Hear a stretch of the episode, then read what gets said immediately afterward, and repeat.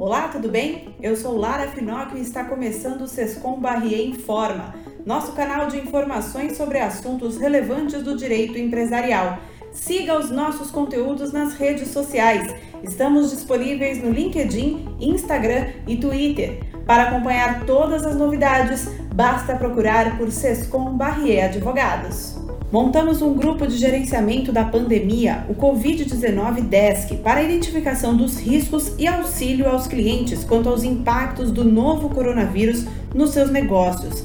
Estamos atentos a todos os desdobramentos e manteremos todos os nossos clientes devidamente informados. Qualquer dúvida pode ser enviada para o e-mail covid19@cescombarrieu.com.br.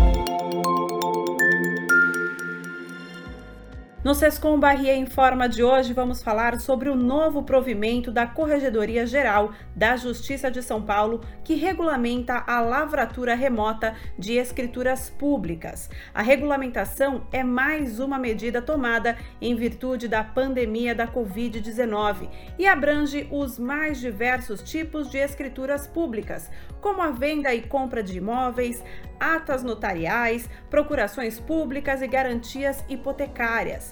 Para falar sobre este assunto, contamos hoje com o nosso sócio de imobiliário, Marcos Prado. Seja bem-vindo. Obrigado, Lara. É um prazer estar aqui com vocês.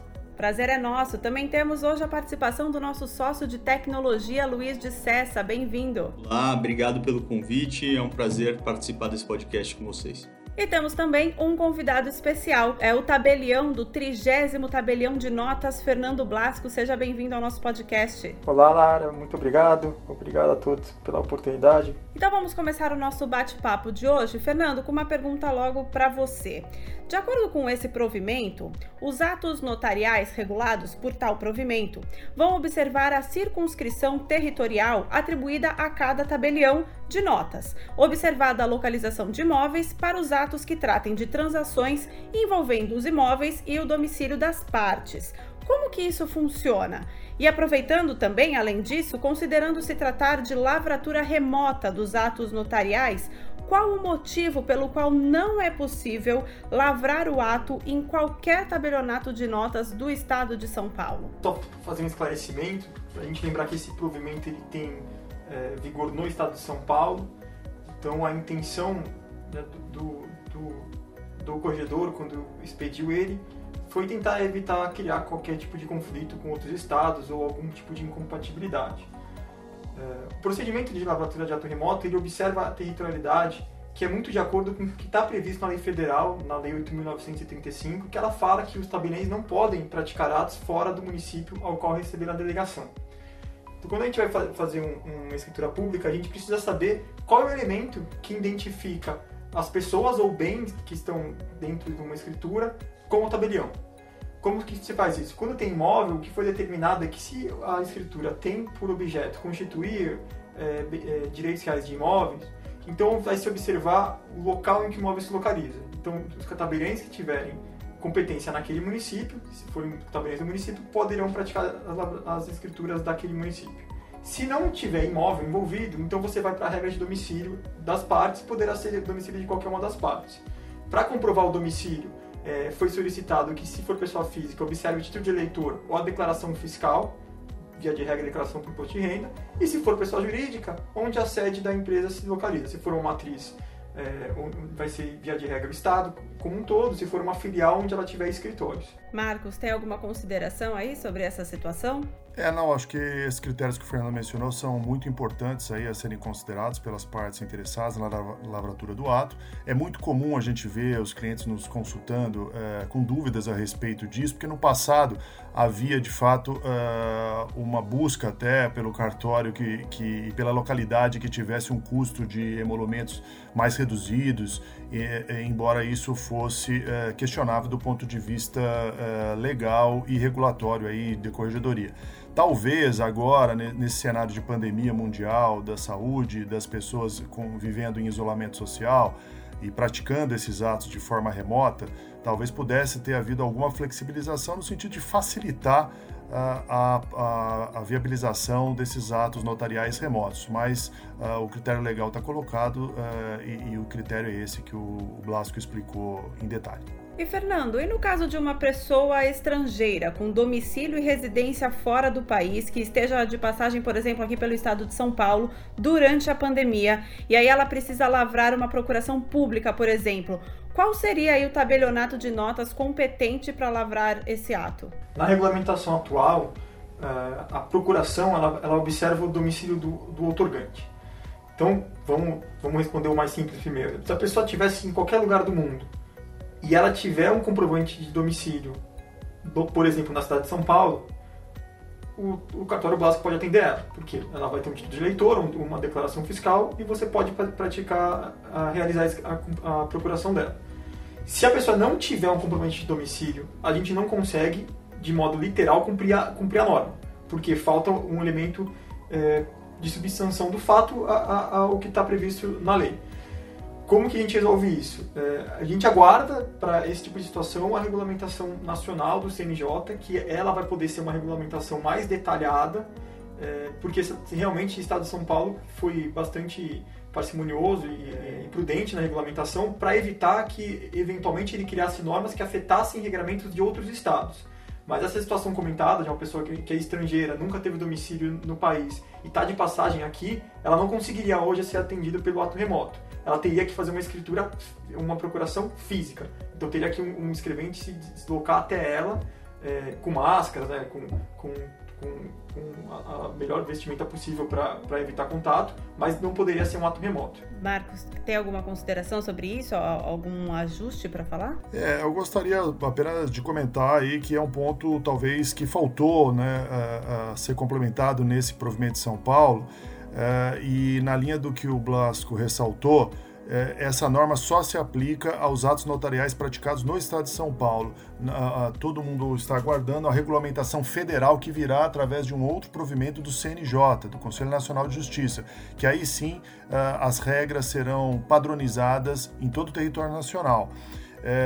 Ele mencionou a situação de um estrangeiro que esteja de passagem no Brasil, mas também tem a situação de um brasileiro residente no exterior há muitos anos que não tenha nenhum, esteja com um título de eleitor inclusive suspenso, não tenha nenhum comprovante de residência do Brasil. É uma situação que ficou fora da regulamentação e não teria uma solução se no lugar que ele reside, por exemplo, o consulado brasileiro estiver fechado, como aconteceu em diversas localidades do mundo em razão da pandemia. Então, acho que o provimento do CNJ deverá resolver essa situação. E agora, em relação às alternativas que o provimento prevê, se tem, né? Quais são as alternativas que o provimento prevê nos casos da forma de envio e recebimento digital dos documentos instrutórios necessários para a lavratura da escritura. Fernando, como é que seriam? Sendo bem sincero, o provimento nesse aspecto, que na verdade a gente utiliza o provimento 95 junto com o provimento 95 do CNJ, junto com o provimento 12 de São Paulo. O provimento 95 do CNJ, ele é bastante pedagógico ao tratar desse tema. Já desde sempre que se pôde aceitar documentos que eram natos digitais, que vinham assinados com certificado digital ICP Brasil, mas não havia uma aceitação, talvez, em alguns cartórios. Então as pessoas, pelo menos de modo prático, preferiam que os documentos fossem em papéis, e isso acabava criando até uma cultura de como se o documento eletrônico não fosse aceito. Então quando vem a norma e fala que esses documentos poderiam ser aceitos, na verdade o que ela está dando é pedagogia para os próprios operadores do direito. No provimento 12, que é o provimento de São Paulo que trata das escrituras remotas, o que é previsto é um compartilhamento de documentos entre os cartórios de notas. Então, agora é possível os documentos de identidade que, caso eu tenha que fazer um ato notarial de uma pessoa que nunca vi antes e eu preciso identificar ela, se essa pessoa não tiver um documento eletrônico, eu posso solicitar a outro cartório que me encaminhe uma cópia do documento já por ela validado para poder fazer a identificação da pessoa. Marcos, você acredita que desse jeito as coisas ficarão um pouco mais fáceis? Com certeza, com certeza. Agora, o Blasco mencionou, eu gostaria de devolver para ele comentar a respeito de outros documentos. Documentos pessoais, acho que está bem claro essa fonte alternativa de outros tabelionatos. Mas e documentos digitais ou documentos do imóvel, por exemplo? Que ele tenha que fazer, que as partes tenham que enviar de forma digital. O PDF simples ou a fotografia, né, tirada no celular, por exemplo, não é um meio hábil, correto, Fernando? Para o ato de identificação, não. Agora, para atos que sejam, por exemplo, para comprovar a regularidade fiscal do imóvel ou uma certidão ambiental, atos que são certidões que não são referentes à identidade da pessoa, seguindo o provimento 95 do CNJ, há uma abertura para que eles pudessem ser aceitos. Então existe realmente essa discussão e na prática o que se faz é sempre tenta se fazer o maior tipo de validações possíveis. O que também hoje já virou um grande complicador, porque muitos documentos eles já são nato originais, né? Nato digitais. As certidões, por exemplo, é muito difícil encontrar algum município ainda ou algum órgão que não emita uma via digital nata. Então, na verdade, isso não, pelo menos na cidade de São Paulo, não tem criado nenhum tipo de problema. A gente não tem, acho que, histórico de nenhum ato que não tenha sido lavrado pela não obtenção de um documento na via digital. Então, Fernando, qual seria então o procedimento para realizar a lavratura remota? O procedimento da lavratura, ele parece muito o procedimento já feito antes do Covid. Na parte inicial, que era o que, olha, você entra em contato com o cartório. Você pode entrar por e-mail, você pode entrar em contato por telefone, você pode encontrar por WhatsApp, você pode entrar no aplicativo, uma plataforma do cartório, né, da forma que lhe for mais conveniente, começar o serviço, enviar os documentos que vão ser solicitados pelo humano ou por uma plataforma, você envia esses documentos, que vão enviar cópia simples mesmo, o cartório vai minutar o ato, vai orçar o ato, vai obter as certidões que são necessárias, e no momento que se aproximar da assinatura, quando for aprovada a minuta, aprovado o orçamento, o que o cartório vai fazer é verificar se tem algum desses documentos que ele não conseguiu obter numa via original adequada.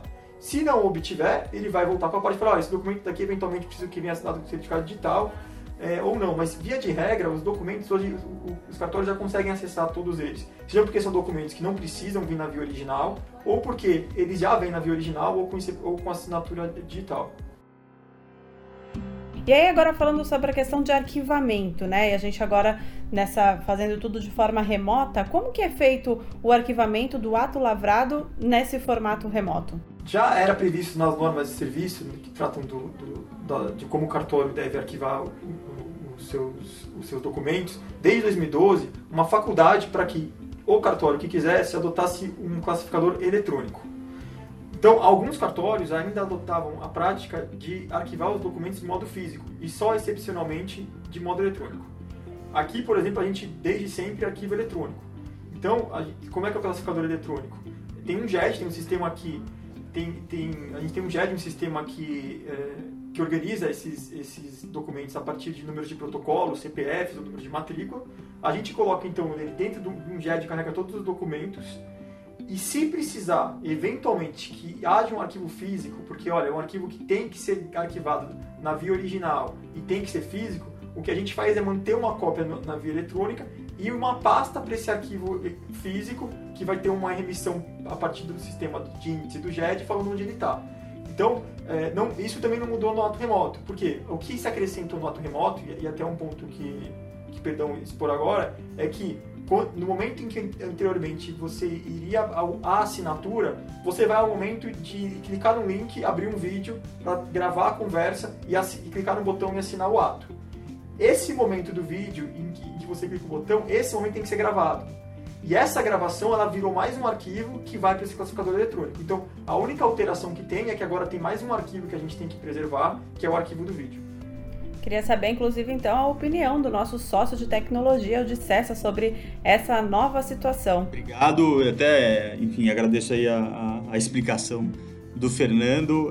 Até aproveito para fazer mais uma colocação, uma provocação também aqui, com relação a requisitos de segurança para a guarda desses atos, se existe um padrão mínimo exigido, como isso é encarado aí pelos cartórios. Os padrões mínimos são, se o documento for nato, esse é o único documento que não existe uma padronização prévia. Então, por exemplo, uma prefeitura emite uma certidão muitas vezes igual o site da Prefeitura de São Paulo, que ela vem com uma remissão ao próprio site, mas ela não vem assinada, né? Não vem com certificado digital assinado. Esse tipo de documento é o único documento que a gente não avalia o padrão, porque é o padrão original a ele. Tal qual a gente não avaliaria o padrão de um papel se ele viesse numa espessura muito fina ou muito grossa.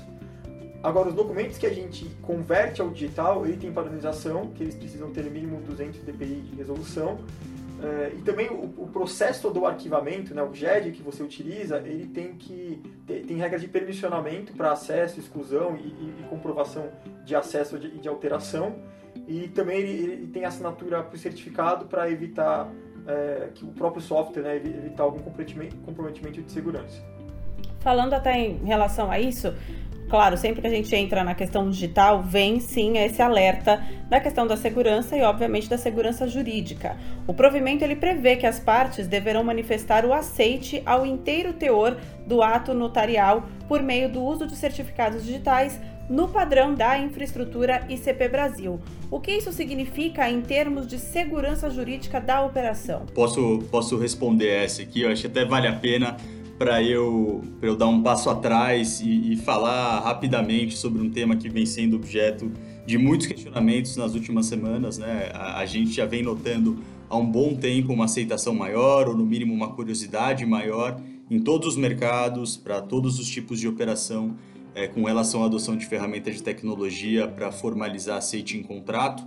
Mas agora, né, com dificuldades de se obter as assinaturas físicas, a gente percebe que os processos dentro das empresas foram acelerados substancialmente e as barreiras, algumas barreiras que as empresas colocavam para aceitar isso vêm sendo superadas, né? Então, cada tipo de assinatura eletrônica tem suas peculiaridades, tem seus riscos, tem seus aspectos de segurança que devem ser sempre levados em consideração. Você pode desde replicar sua assinatura lá com o mouse, em uma plataforma de assinaturas e confiar que está todo mundo de acordo e que terceiros também vão aceitar isso, ou você pode ser mais cauteloso e optar pelo padrão estabelecido pela Infraestrutura de Chaves Públicas Brasileiras, que é a sigla disso é ICP, conforme é inclusive expressamente mencionado no provimento. Então, feita essa introdução, vamos ao que isso significa, né? E a resposta está na medida provisória aí, que o Fernando já mencionou, 2.200 de 2001, que dispõe que todas as declarações constantes dos documentos em forma eletrônica produzidos com a utilização de certificação disponibilizada pela ICP Brasil presumem-se verdadeiras em relação aos seus signatários. Então, seguindo esse caminho, o provimento adota uma cautela a mais para garantir a segurança jurídica da operação, prezando aí pela integridade, que é a garantia de que o documento não foi alterado, pela autenticidade, que é a garantia de que o documento foi assinado pela pessoa que diz que assinou o documento, e de não repúdio ao documento. Existe eu vi bastante coisa a respeito, uma discussão sobre a necessidade de ter sido incluída essa obrigatoriedade da utilização da ICP, pelo fato até do tabelião ter fé pública, e então isso ser uma formalidade que não traz muita garantia adicional à operação. Mas acho que dentro desse contexto legislativo, trazendo uma inovação para um período emergencial, né, como é o que a gente vive hoje, acho que eles prezaram pelo excesso, aí, então optaram por manter essa redação. Perfeito. E, Fernando, agora eu queria saber de você como funciona exatamente o reconhecimento dessa assinatura digital e o que é o código hash que foi mencionado aí no provimento. Bom, o reconhecimento da assinatura, na ordem como foi previsto o ato remoto, a assinatura ela vem de imediato, logo que termina a leitura do ato na videoconferência. Então, o tabelião ele já está em contato com a parte e ele já vai ter previamente identificado ela pelos documentos, como já foi mencionado. Ele vai fazer a videoconferência com ela e na hora que vier uma assinatura que identifica ela, porque o certificado digital identifica por nome e CPF quem utilizou ele vai ter mais um elemento para comprovar a assinatura. Então, a gente não vai sofrer do problema que existe com o certificado digital em geral, que é de não se saber efetivamente quem está utilizando ele, porque ele é um documento, ele é um arquivo que pode ser transmitido para qualquer pessoa, qualquer um pode deixar o documento quem quiser na prática, e você não sabe quem está assinando. Então, na verdade, como perfeitamente foi exposto, o que esse certificado faz, ele está realmente dentro de um sistema jurídico posto, ele está vindo para evitar qualquer tipo de questionamento, mas, na verdade, como outros estados regraram isso, poderia se dispensar, teoricamente, certificado, porque a própria voz se presta assinatura uma vez que a pessoa já foi identificada. O código hash, a interpretação que tem se dado até em nível de associação, é que o que se quer é comprovar efetivamente a assinatura do documento, tal qual constará na escritura final. Então, o que quer se assegurar que o que foi assinado, o que a pessoa aceitou, é o que vai vir depois certificado num traslado de uma certidão. Então, o hash ele aqui é pensado como o hash do documento assinado. Então, esse hash ele pode aparecer ou não, a depender do tipo de assinador que for utilizado. Caso se utilize um assinador que ele não gere esse hash, o que se recomenda é que o cartório aplique, né, um programa para criar esse hash, que vai ser um código de segurança para poder mostrar que o documento depois não foi alterado. Ótimo. E, Fernando, para a gente terminar, a gente tem visto já algumas empresas anunciando que vão continuar, mesmo após a pandemia, trabalhando de forma remota. Você acredita nessa possibilidade que continue a lavratura remota dos atos notariais, mesmo depois da pandemia? Sim, essa é com certeza a maior expectativa de todos os notários, né? A gente acredita muito, espera muito que o CNJ regulamente de forma nacional e não transitória, né? Que crie uma regulamentação definitiva, porque a experiência que a gente teve, embora curta, já mostra que é muito mais prático a lavratura do ato remoto para todas as partes e para o próprio cartório. Então, a nossa expectativa é que sim, que isso se mantenha. O que não se sabe responder só é se realmente essa regulamentação nacional sairá em breve ou se eventualmente a pandemia terminaria antes. Mas a gente acredita que vai sair antes. De Sessa, para você, como é que fica essa situação? Claro, eu como entusiasta aí da tecnologia, confio, acredito que as iniciativas que se mostrarem eficientes, vai ser muito difícil que não tenham seus resultados considerados. E vai ser muito difícil que esses mercados simplesmente voltem a serem o que eram antes, né? Entendo que é um momento que a gente vai experimentar aí alguns riscos e eventualmente problemas dessas iniciativas novas, mas é importante que os avanços que a gente obtenha não sejam ignorados. Eu estou ouvindo muito essa expressão do novo normal. Esse novo normal, para a gente sair melhor do que como a gente entrou, deve levar em consideração os aprendizados e as evoluções que a gente conseguir trazer desse momento mais difícil. Então, são vários mercados adotando formas experimentais. Espero que o sucesso que a gente tenha, o aprendizado que a gente tenha em decorrência desse momento seja perpetuado. Marcos, e você é a favor que continue? Com certeza, acho que essa é uma expectativa grande do mercado imobiliário. Nós estamos vivendo, né, um novo tempo de negócios imobiliários e com plataformas digitais como várias aí no mercado, transações sendo fechadas em meio totalmente remoto. Então, é uma necessidade do mercado que essa regra se torne definitiva e de alcance nacional, com certeza. Então vamos aguardar aí as cenas dos próximos capítulos para ver como que os negócios vão se adaptar como disse o de Sessa, ao novo normal. Quero agradecer muito a presença de vocês hoje no nosso Cescon Barrieu Informa. Muito obrigada, Marcos Prado, por participar junto com a gente. Foi um prazer, Lara. Obrigada também ao nosso sócio de tecnologia, Luiz de Sessa. Obrigado a vocês, foi um prazer. E obrigado ao nosso convidado, Fernando Blasco. Eu que agradeço, muito obrigado. O Cescon Barrieu Informa de hoje fica por aqui, espero que você tenha gostado e até a próxima edição.